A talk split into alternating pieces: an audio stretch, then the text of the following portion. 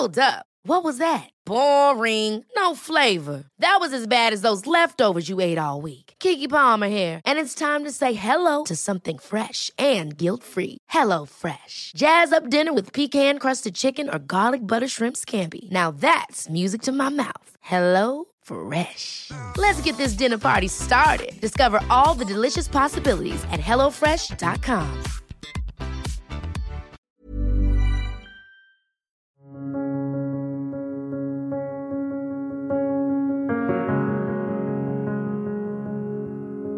Hej och hjärtligt välkomna till podcasten I huvudet på en banbrytare med Katarina Gospic och mig, Viggo Kavling.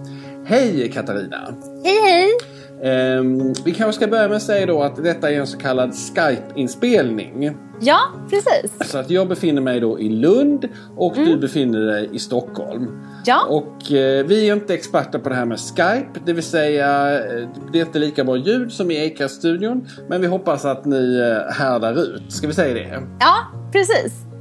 Eh, idag är det också första april och eh, idag jag har varit lite sån eh, eh, pirrig dag för att jag har då fått ett nytt uppdrag. Jag är, jag är då chef för en, eh, en dryckessajt kallar man det för. Men, eh, eh, men egentligen så är jag ju då en vinnasare. Så att jag ska då hjälpa ett bolag som heter Altia att sälja vin för att jag, på deras sajt helt enkelt. Och de har även mycket sprit. Bland annat så har de Explorer. Okej, det säger mig faktiskt ingenting. Men Du, du vet inte vad Explorer är för någonting? nej, alltså det är, Alltså, hur kan man det är vara en människa? internet... Alltså, det är ju, alltså Explorer är ju eh, som Chrome fast för... Alltså, eh, förlåt mig. Eh, Alltså Explorer då, för er som inte känner till det, det är då en vodka. Jaha, Och okej. eh, det var ju så här då på, tidigare ägdes det här bolaget, eller det här märket av Vin och Sprit eh, i Sverige. Och Aha. då var det så här att eh, varje år så var det då två bolag, så märken som sålde då mest. Och det var då Absolut Vodka och Explorer. Jaha, Och då satt man så här på Systembolaget och Vin och Sprit och funderade, men hur kan det vara att de här säl- Man förstod liksom inte vad, vad, vad det var. Men Aha. så fick de en ny marknadschef och då sa han, ja men det är mest APK.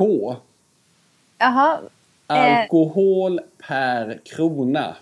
Aha! Och då var det ju så att eh, det visade sig då att A-lagarna då, de kunde då mer om spritförsäljning och alkoholförsäljning än de som jobbade på Systembolaget. Oj, förlåt. Nu ringer det in med... Nu hade jag glömt stänga av min mobil Ja, här. nej, du som är då mobilpro... Ja. Även solen har sina fläckar. Jag ber Alltså, om ursäkt för det. Men det var ju... absolut, absolut. Eh, I alla fall så, eh, så då har Explorer är då sånt märke och absolut Mm. eh, vodka. Ja, man får då mycket alkohol. Man, mycket fylla för pengarna helt enkelt. Jaha. Eh, men vi kommer tillbaka till det här ämnet. Berätta lite, hur är stämningen Ja. i Stockholm? Det är första april. Är det någon som har skämtat med dig? Eh, nej, inte ännu. Utan jag har faktiskt ehm, stängt, alltså, jag hade varit väldigt avstängd tills jag satte på mobilen bara för ett litet kort tag sedan. Ja. Eh, jag har jobbat intensivt den här morgonen med att försöka få klart väldigt eh, många grejer. Eh, jag ligger bra i tidsplaneringen. Jag eh, ska ha härliga möten efter att vi har pratat. Mhm. Eh, det är strålande sol, blå himmel. Så det är en underbar dag idag helt Okej, enkelt. okej. Ja, men det är också eh, underbart. Jag pratade med någon i Stockholm och då sa de så här att Viggo du låter som en helt annan person för att jag pratar alltid skånska i Skåne. Hör du att jag pratar mer skånska nu också eller? Ja, ja, absolut. Det gör du verkligen. Eh, och sen så har du dina konstiga ord där, eh, som du alltid har, som, eh, som bevaras oavsett vart du befinner dig. Aha, okej. Okay. Konstiga ord har jag aldrig tänkt på. Um, ja, men det, det är väl bara att... eh, Ska vi säga något? Jag kan bara säga en sak förresten angående förra podden. Att jag kände att jag skröt väldigt mycket. Alltså jag berättade om massa goda saker jag gjort och sånt. Jag kände Ja. så efteråt att... Det, ja, men jag är ingen... Alltså, Viggo, du behöver inte vara så himla PK, för att vi kommer komma till det Vi kommer lite komma senare. till det också. Ja. Men okej, men då kör vi igång då. Ja.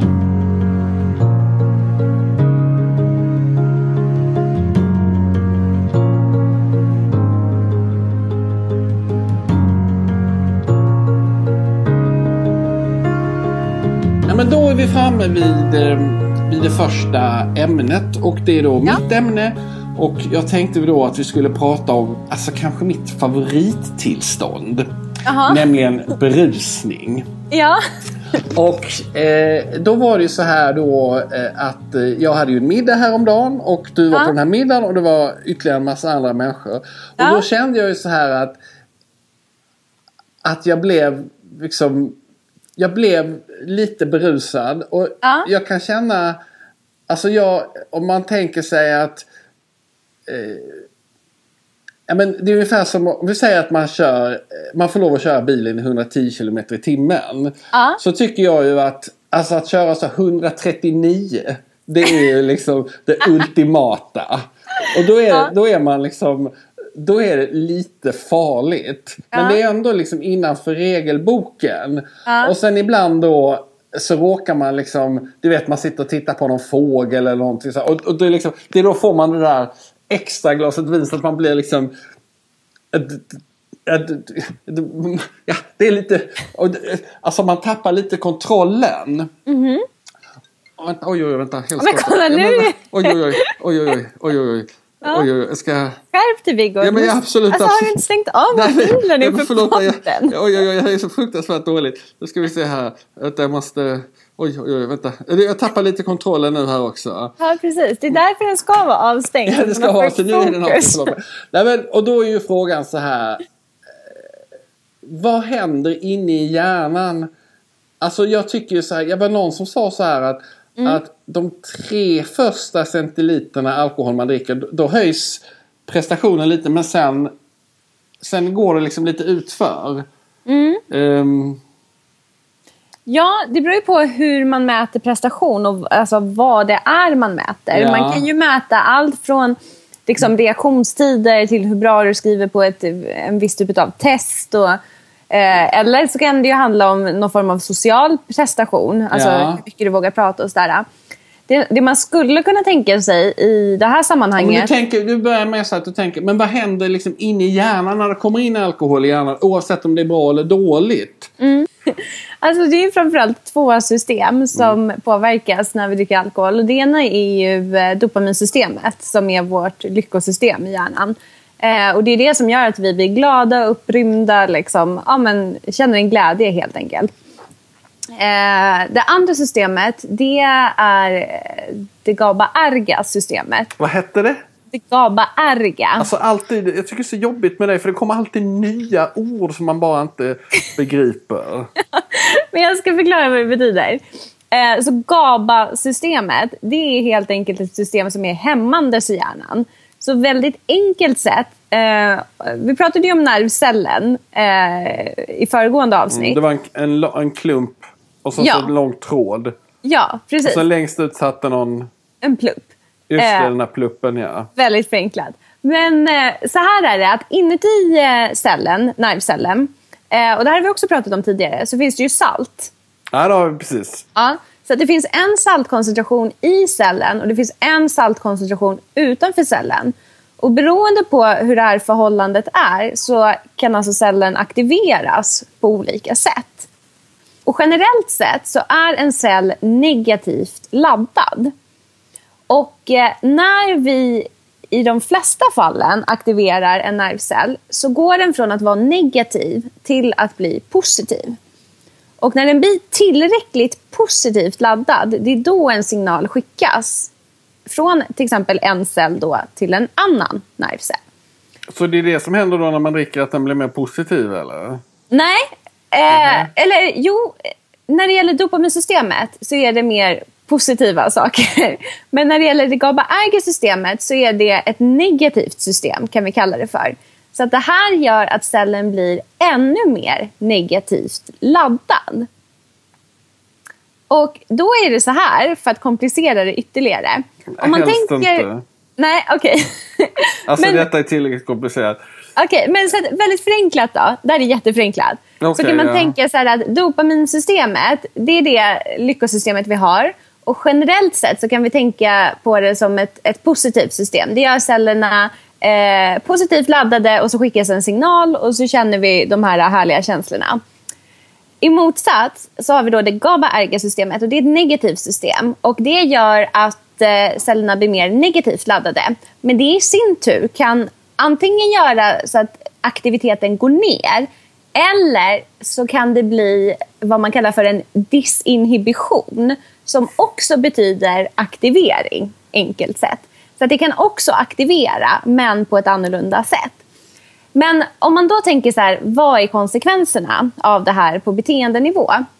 Så kan vi då tänka på den dopaminerga effekten, det vill säga effekten av dopaminsystemet. Att den är, eh, liksom, det systemet gör oss som sagt upprymda, glada, det kan göra oss kaxiga. Eh, om man tar till exempel, ja, om man tar till exempel kokain eh, så frisätter det jättemycket dopamin. Så det har lite liknande effekter, alkohol och kokain. Men kokain skriver upp det ännu, ännu mera, mm. rent kemiskt. Och då blir man ju också kaxig och stöddig och man vågar mer, man vågar ta för sig. Alfahannen kommer fram? Ja, helt klart. Medan det eh, GABA-erga systemet, det gör att vi blir lite mer avtrubbade, lite mer långsamma och så vidare. Och sen kan man ju också säga att eh, olika människor har ju olika effekter av alkohol. Och då skulle man kunna tänka sig att man antingen är mer åt dopaminhållet, det vill säga att man blir mer utåtagerande, man kan ju också bli aggressiv eh, och ta för sig och den här stöddigheten, kaxigheten kommer fram. Eller så kanske man har en större effekt av GABA-systemet och då kanske man blir lite mer trött och långsam och kanske somnar och så vidare. Du, det här med att man har olika droger för ens personlighet. Så att det egentligen är som en... Jag tror att jag är en typisk rödvinspersonlighet. Men det finns ju andra som verkar mer kanske skulle må bra av marijuana och sådana saker. Är det, mm. Skulle man kunna mäta ut det i den bästa av världar så att man fick rätt så att säga? eh, jag tror att det helt handlar om vad man är ute efter. Däremot så har man ju sett ja, men att... Alltså, som, så, då bara, alltså att dricka ren eh, stark sprit. Mm. Det, det, är ju alltså, i stora mängder. Det mm. borde ju ingen hålla på med egentligen. Alltså lite, en drink är ju trevligt ibland men riktig, alltså som de här A-lagarna som sitter och dricker Explorer. Det är ju bra mm. för mig då som jobbar för det här företaget men, men för dem själva, den här aggressivitet, alltså. Mm. Men sen så måste man ju se det också som att det är skillnad att kunna kontrollera sitt drickande, alltså att man har ett socialt drickande. Mm. Sen kan man ju ha eh, vara hög risk, alltså att vara på gränsen att dricka för mycket mm. om man ser till de medicinska konsekvenserna. Och sen så kan man ju då bli beroende och vara alkoholist. Och eh, Det som gör att vi också har olika benägenhet för olika droger det beror absolut på vår genetik. Och att vissa skapar ett beroende enklare eh, just för att man kan till exempel ha hur ska jag säga, en viss typ av dopaminsystem som gör att man tycker väldigt mycket om den här belöningen som man får av alkohol. Men, men, medan andra inte fastnar alls för att mm. man får inte den här typen av kick. Men jag märkte det på middagen då. Då var ju både mm. du och din bror där och ni blev ju inte alls berusade. Ni var ju väldigt... Eh, eh, tror du då att det är genetiskt hos er då helt enkelt? Eller är ni bara mer väluppfostrade än mig? um, det är jättesvårt att svara på. Uh, jag tror, det är också så här med dopaminsystemet, nu ska vi inte komplicera det för mycket, men beroende på vad man har för uppsättning så kan man söka olika typer av kickar. Alltså att man går igång på olika saker. Mm. Om jag utgår från mig själv så har jag aldrig haft en attraktion till alkohol och jag blir också väldigt trött av alkohol. Um, så att jag har aldrig liksom förstått grejen varför jag ska dricka. För att i vanliga fall så har ju jag min energi och det jag tycker om eh, med att gå på fest och just när människor dricker en till två glas vin det är att då kan jag verkligen vara mig själv. Då når vi samma energinivå och då får jag liksom eh, ja, vara den jag, jag är. men, men eh, är, är dina föräldrar likadana eller dricker de liksom en flaska vin? Eller, alltså... Nej, alltså jag har aldrig sett mina föräldrar berusade. Mm. Eh, däremot så dricker de vin till maten och det har de alltid gjort. Min pappa ja. kommer från Kroatien och där är det ju så att man tar ett glas vin till maten och mm. that's it. Eh, men eh, nej, de har... Jag har men... aldrig sett dem liksom dricka för mycket, så är det. Utan de är verkligen så här, men, eh, ett glas vin till maten och sen är det bra, så är de nöjda. Liksom. Så. så det skulle absolut kunna vara genetiskt att vi att vi inte riktigt har det här äh, suget till att eh, dricka för mycket. Och jag vet att min pappa också blir jättetrött. Alltså om man, om man skulle ta för många glas eh, rödvin. Så att vi är nog mer GABA-ärga i vår reaktion till till vin skulle jag Men, men jag använder ju berusningen och jag, jag tycker ju inte om att, alltså man kan säga så här att jag tycker om att dricka vin men jag tycker inte om att vara berusad. Alltså jag, jag, jag är Ja. väldigt rädd för den där 139, alltså när jag kommer över den då är jag väldigt sådär, dricker jag två glas vatten och, och, och liksom känner att så här, nu måste jag liksom eh, tillbaka ner in i farthållaren. Just det. Ehm, och där känner jag att jag ändå, jag ska inte säga att jag har, har eh, vad ska jag säga, att jag är en perfekt bilförare, för det är jag verkligen inte, eller spritförare. Men jag känner att jag är ganska, eh, jag, jag behöver ändå kicken så att säga. Tror du, eh, kan man, alltså de här som blir alkoholister, eh, är det, ja varför blir de det helt enkelt? Jag brukar tänka på det ehm, som ett sug som inte går att stoppa. Ja. Eh, nu ska jag ta en jätteknäpp liknelse. Men det är så här jag tänker på det. För att eh, verkligen kunna förstå att det är liksom en sjukdom, eller hur jag ska uttrycka det. Eh, om man tar liknelsen med att vara kissnödig. Okej, okej. Ja, alltså jättekissnödig. Då är ju det det enda du tänker på. Nej, det, det, Eller det har hänt ja. Ja, alltså det är så här, gud, jag måste, måste, måste gå på toa. Alltså det är en sån urge liksom, att Mm. man bara, ah, jag måste, jag måste, jag måste. Och det går inte att hålla tillbaka. Och det Nej. hjälper inte att någon säger så här, men vi går, sluta nu, sluta att larva dig. Nej, nej, nej. Eh, Du, du får gå sen, eller skippa det här, eller gör det inte på tre timmar. Utan det är det enda du tänker på. Du är helt besatt av Mm. det här, hur gå på toa. Och sen så gör du det. Och då bara, ah, det här är så skönt. Och jag tänker på beroende eh, på samma sätt. Att det är så stark drivkraft i oss, eller liksom i de som är drabbade.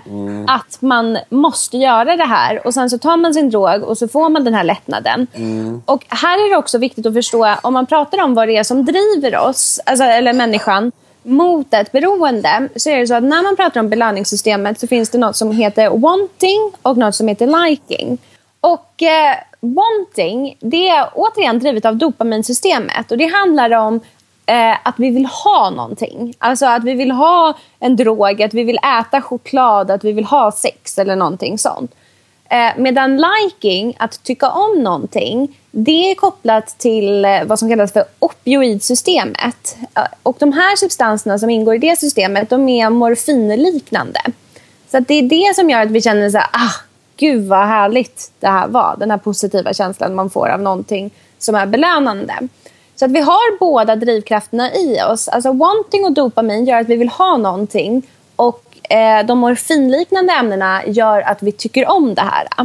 Och när det gäller drogberoende så är det faktiskt så att man kan ha väldigt stark wanting, diskuterar man mycket. Att det är dopamindrivet och att det är det som gör då att man söker sig till drogen.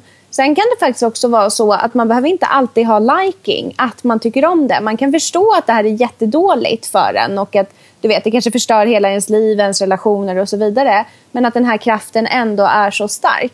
Och det handlar ju om då att dopaminsystemet är satt ur spel. Och sen så ska jag också tillägga att när man pratar om olika ämnen som stimulerar oss utifrån, alltså det kan handla om droger eller alkohol eller så, så är det ju så att det höjer tröskeln för vad vi behöver för att få en kick. Så att om man tänker sig själv att i kroppen så kan vi själva skapa liksom 100% av någonting. Så att ah, det här var jättehärligt. Och då handlar det om mat och sex. Det är det som gör att vi kan uppnå de största belöningarna. Men sen när man tar droger utifrån eh, så kan man komma upp i flera, alltså, eh, tusen procent av eh, den här eh, fantastiska upplevelsen.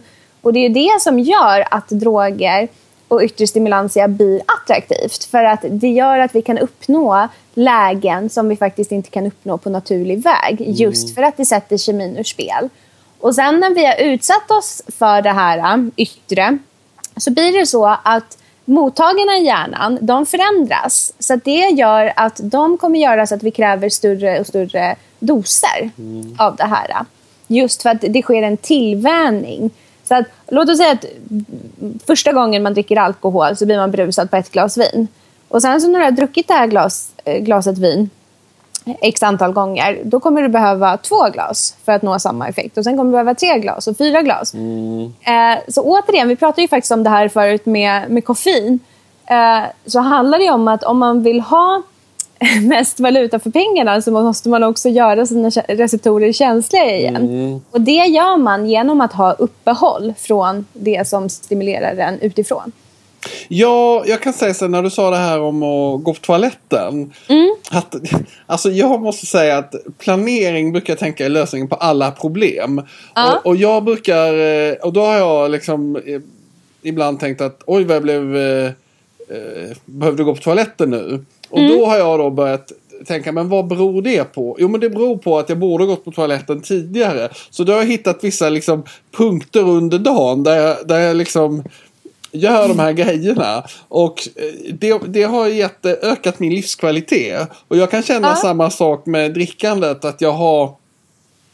Eh, ja, men jag kände ju då när vi hade den här middagen att eh, ja, men jag åt och drack och, och så vidare. Och sen dagen efter så kände jag så här att ja, men nu så ska jag ha min vilodag. Så då låg jag bara i sängen. eh, Jag städade upp då efter, efter det här. Och sen, sen så låg jag liksom och tittade på liksom, olika tv-serier och bara, ja, men jag, gjorde, jag var liksom, nu så ska jag inte göra någonting. Och sen liksom gick jag och la mig då klockan halv nio. Och sen nästa dag var det liksom, men nu är jag tillbaka. Alltså, jag tror att man har, och om man har en, så brukar jag tänka som nu tänker jag vad ska jag göra idag. Och sen har jag liksom en plan. Som imorgon kommer bli en väldigt eh, stressig dag, det vet jag redan nu. Men då tänker jag igenom de olika bitarna. Och, sen så, och det är samma sak lite med, med mitt, eh, min, min berusning. Att, ja, men, då får jag liksom unna mig lite berusning. Och sen eh, är det bra med det. Men nu är det också bra med det här ämnet för att, eh, för att vi ska gå vidare till nästa ämne.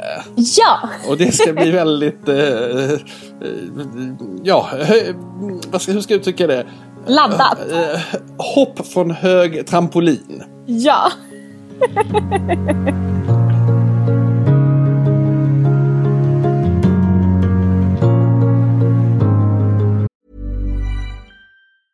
I'm Sandra, and I'm just the professional your small business was looking for. But you didn't hire me because you didn't use LinkedIn jobs. LinkedIn has professionals you can't find anywhere else, including those who aren't actively looking for a new job but might be open to the perfect role, like me.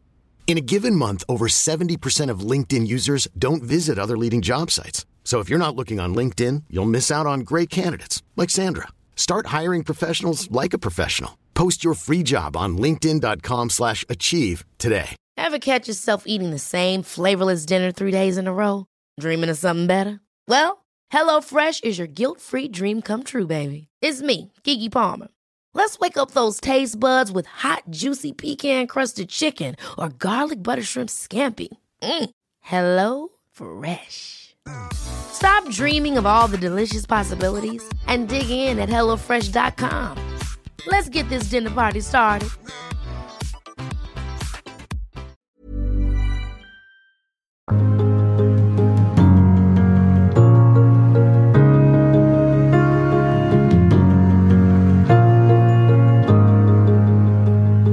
Yes box. Ehm, då eh, Katarina, då har du någonting eh, som pockar på ditt, eh, ska vi säga samvete? Eh, ja, eh, eller bara att- min, min själ kanske. Din själ och ditt samvete, det är lite samma grej för mig.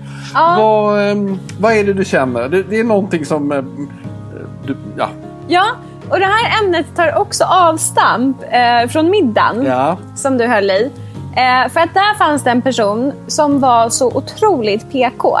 Och det finns faktiskt inget som provocerar mig mer än att vara PK. För att vara PK i mina ögon, det gör att man säger ju ingenting. Man vågar ju inte ta i någonting på riktigt.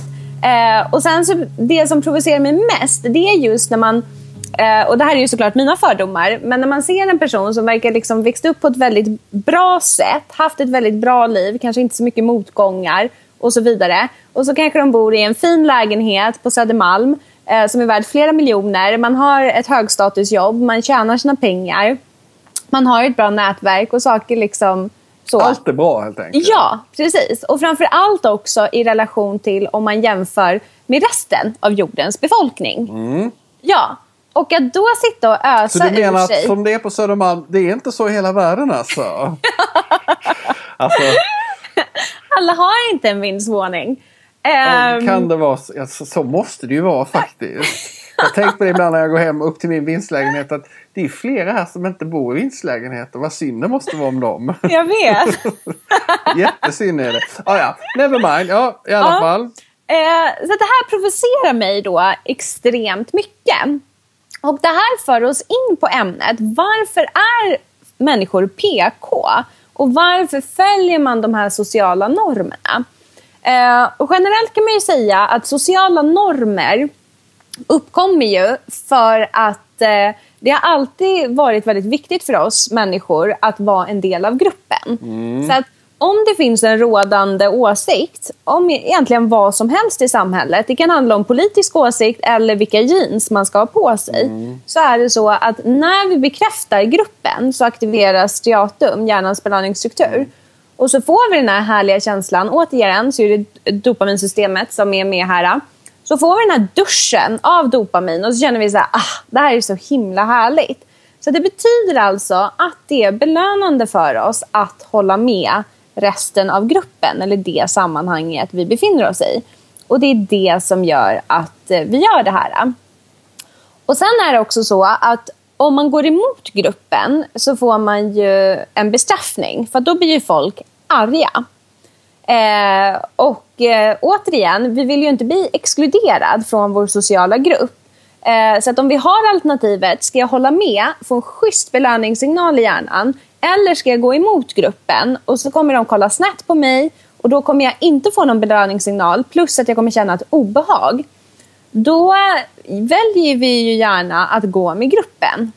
Och det är så här sociala normer skapas och det är så här PK-åsikter skapas. Och det här, som jag ser det, det är också ett hinder för utveckling. Om man inte vågar ifrågasätta rådande normer och så. Och en annan konsekvens när vi följer med strömmen det är också att eh, pendeln kan svänga ganska snabbt Ja. och att åsikter kan bli väldigt radikala. Och Det här tycker jag är en jättestor oro eh, i vårt samhälle just nu. Alltså vad det är som pågår. Eh, om man tar den heta potatisen som rör eh, flyktingar och invandring som har kanske pågått väldigt intensivt i det här landet under ett år så är det ju så att först var den rådande normen att vi ska öppna våra hjärtan och så vidare. Alla ska stå med öppna armar. Och sen i höstas så bara boom så säger vår statsminister att eh, vi har varit för naiva och eh, nu ska vi helt plötsligt ha en, ett väldigt stramt förhållningssätt. Och så har vi liksom gått från öppna hjärtan till gränskontroller. Och det här bygger ju på just det här att ah, gud, först bekräftade vi gruppen och åsikterna eh, åt ena hållet och sen så bestämdes det att nej, men nu ska alla tycka åt andra hållet. Och så svänger pendeln väldigt snabbt. Och faran med att följa med på det här sättet det är ju att vi skapar väldigt radikala åsikter.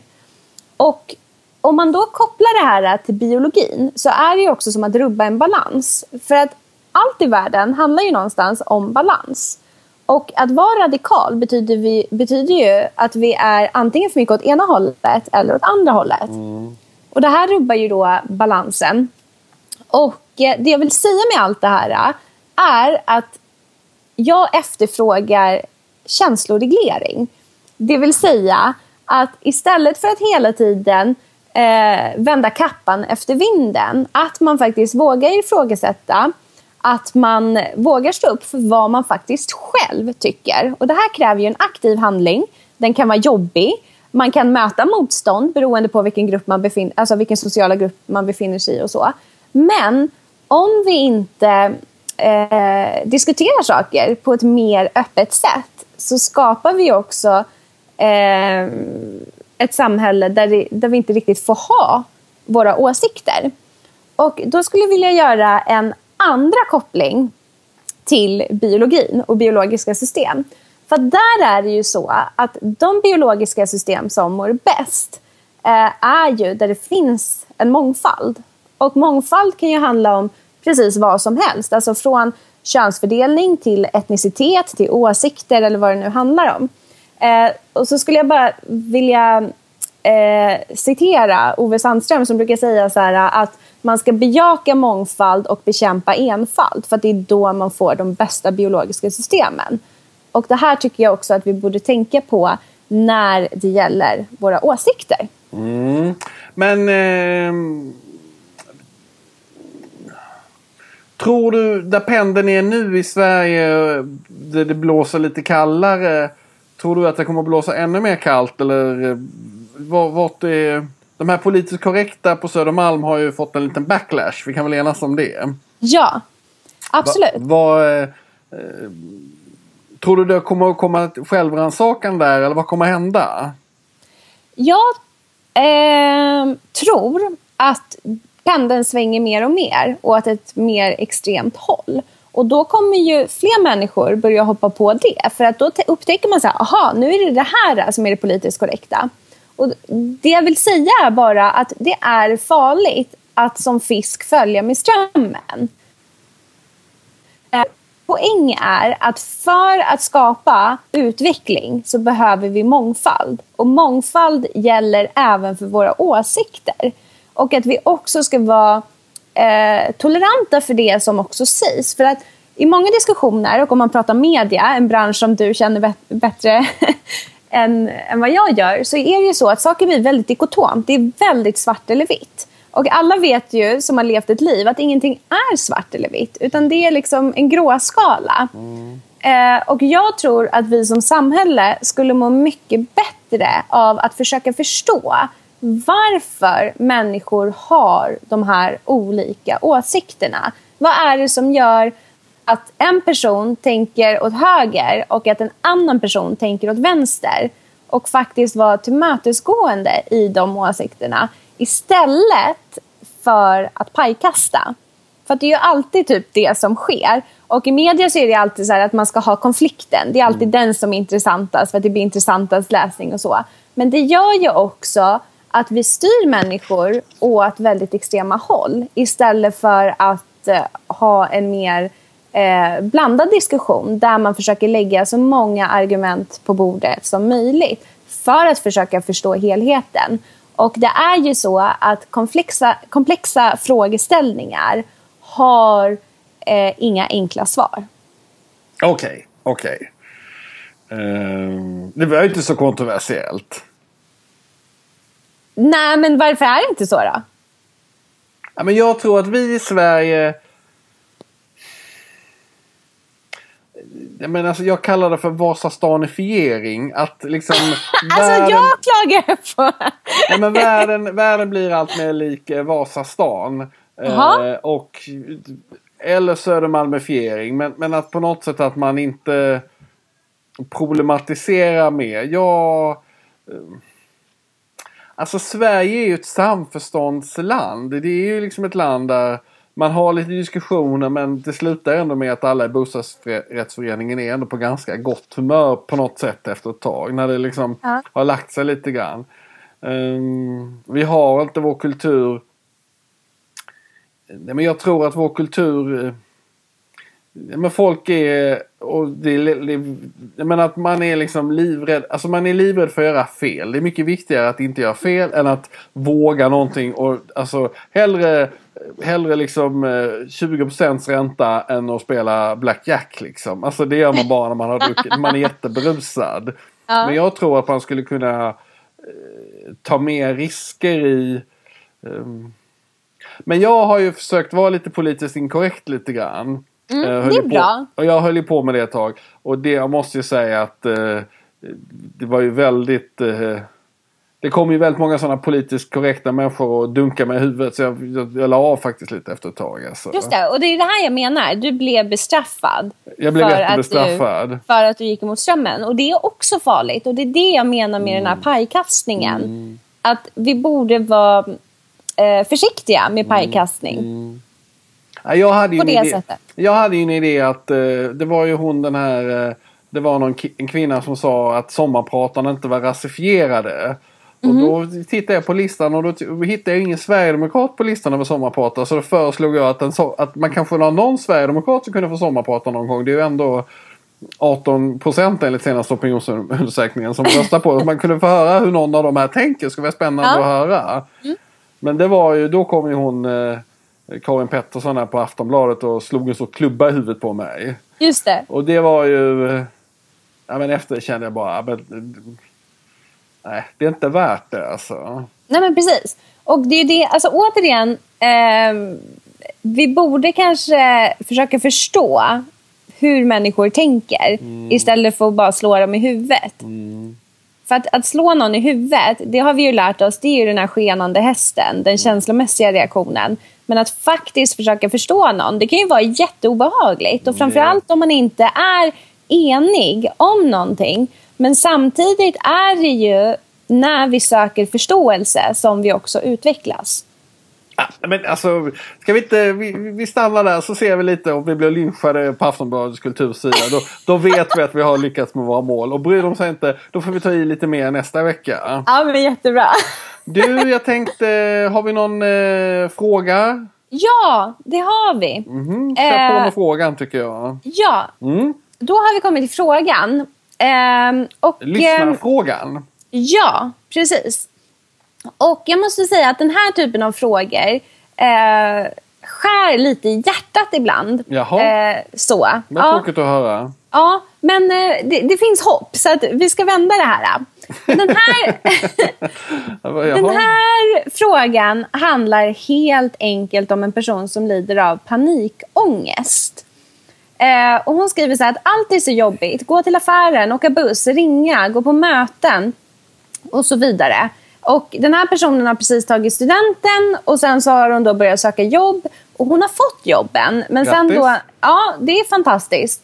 Men sen när hon ska börja jobba så får hon jättestark panikångest. Mhm. Eh, och nu är hon helt förtvivlad helt enkelt. Alltså, Det låter hon, jättejobbigt. Ja, hon har verkligen börjat isolera sig. Eh, och sen så säger hon att, att hon har pratat med psykologer och att det känns ännu sämre. Jaha. Och ehm, ja, hon undrar liksom vad som händer i hjärnan och kommer det aldrig att bli bättre? Och hon... Alltså det här är jättesorgligt och att hon tänker att eh, det är så himla jobbigt så att eh, ska hon verkligen finnas på jorden och hon tycker att det känns otroligt hopplöst. Ehm, och så frågar hon efter tips. Så att det här är en väldigt allvarlig fråga men det är jätteviktigt att svara på den här. Eh, för det första så är det så att när man lider av panikångest då är det den här primitiva känslostrukturen, amygdala, som har gått bananas. Och det är den som gör att eh, man känner den här ångesten och rädslan och eh, paniken och så vidare. Eh, det som är jätteviktigt att förstå i ett sånt här sammanhang det är att det går att göra någonting åt saken. Eh, hon skriver själv att hon har gått till psykologer men att det inte har hjälpt. Och då skulle jag säga att då måste man hitta rätt person för att få hjälp. Eh, för att det finns absolut hjälp att få och jag har själv jobbat med det här äh, och sett fantastiska resultat. Och det är här hoppet kommer in. Eh, det går att göra någonting åt saken. Så att tipsen är helt enkelt att eh, ett, man måste söka professionell hjälp i en sån här situation. Man kan inte klara det på egen hand. Och det är jättesvårt för omgivningen också att hjälpa till med, eh, med det här på egen hand. Jag brukar likna det lite vid att Ehm, när vi bryter benet till exempel, då är det ingen som ifrågasätter att vi åker till sjukhuset och så försöker man liksom eh, fixa till det där. Det är ingen som skulle säga så här, om du bryter benet Viggo, så skulle inte jag säga så här, men Viggo jag fixar det här liksom, och ryck upp dig. Eh, utan det är helt befogat. Och på samma sätt är det ju när vi bryter hjärnan, som jag brukar säga. Eh, då är det ju liksom lika bra att åka till sjukhuset då också för att få professionell hjälp. Och, eh, så det är liksom första tipset. Eh, sök professionell hjälp. Det här kan man göra på vårdcentralen. Man kan ringa till en psykiatrisk mottagning. Om det känns jätteakut kan man åka till en eh, eh, psykakut. Och det man vill uppnå med allt det här det är helt enkelt att det är jättebra att göra en psykiatrisk utredning och också se om det finns några andra sjukdomar som ligger till grund för det här. Eh, och sen när man har gjort den utredningen och bedömningen då kan man antingen få hjälp med läkemedel om det behövs Eller så kan man gå direkt på terapibiten. Och där gäller det ju då att hitta en bra psykolog som kan utföra den här typen av terapi. Någonting annat som är väldigt hoppfullt när det kommer till ångest det är faktiskt att det finns internetterapi som har lika bra effekt eh, ja, som att gå någonstans. Så att har man mycket ångest så kan det också vara en väldigt bra eh, början helt enkelt att söka sig till internetterapi. Du, eh, vad ska jag säga? Tackar så mycket för detta, denna spännande stund. Och eh, jag som älskar internet, jag tycker ju att eh, det är roligt att det finns hjälp på internet helt enkelt. Ja, och det är faktiskt helt, helt fantastiskt. Det finns bland annat en klinik eh, vid Huddinge sjukhus. Okej. Okay. Jag, jag, vill också säga då så här att jag tycker ju att eh, nu är det ju första april idag och eh, det är andra april när det här sänds ut. Så ja. gå också ut en promenad i, eh, i en park eller en stad och titta på människor. Och jag har kommit på, jag har börjat med en grej nu här på sista tiden. Att ja. jag är, försöker vara supersnäll mot människor. Alltså jag försöker Gud, titta dem rakt in i ögonen. Jag försöker le och så säger jag hej och jag säger tack. Och jag, det är liksom, och grejen är den att det blir så jättebra stämning. Alltså det blir liksom, jag är inne i ett sånt uh, härligt flow. När jag liksom, men jag åkte tåg ner nu med barnen och då började jag prata med olika människor. Alltså det blir liksom, så mm. försök bara uh, le och titta och säg tack och säg För det blir, alltså effekten är ju fantastisk. Absolut, och det bästa av allt är att godhet sprids i tre led. Så att du påverkar inte bara den här personen som du faktiskt var snäll mot utan du påverkar andra människor också. Mm. Ja, men nu verkar vi som att vi är helt frireligiösa så nu får vi sluta. du, eh, tack så mycket för det här och tack, nästa tack. gång så poddar vi med, utan Skype och då, eh, ja, då, ja, då, då blir det, det kanske lite bättre hoppas vi. Ja. Ha det bra! Hej tack, hej! hej. Ever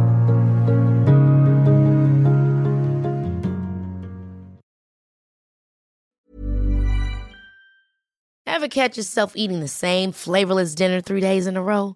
Dreaming of something better? Well, HelloFresh is your guilt-free dream come true, baby. It's me, Gigi Palmer.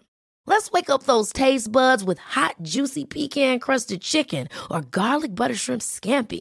Mm. Hello Fresh. Stop dreaming of all the delicious possibilities and dig in at HelloFresh.com. Let's get this dinner party started.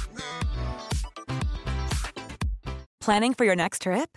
Elevate your travel style with Quince. Quince has all the jet setting essentials you'll want for your next getaway, like European linen, premium luggage options, buttery soft Italian leather bags, and so much more.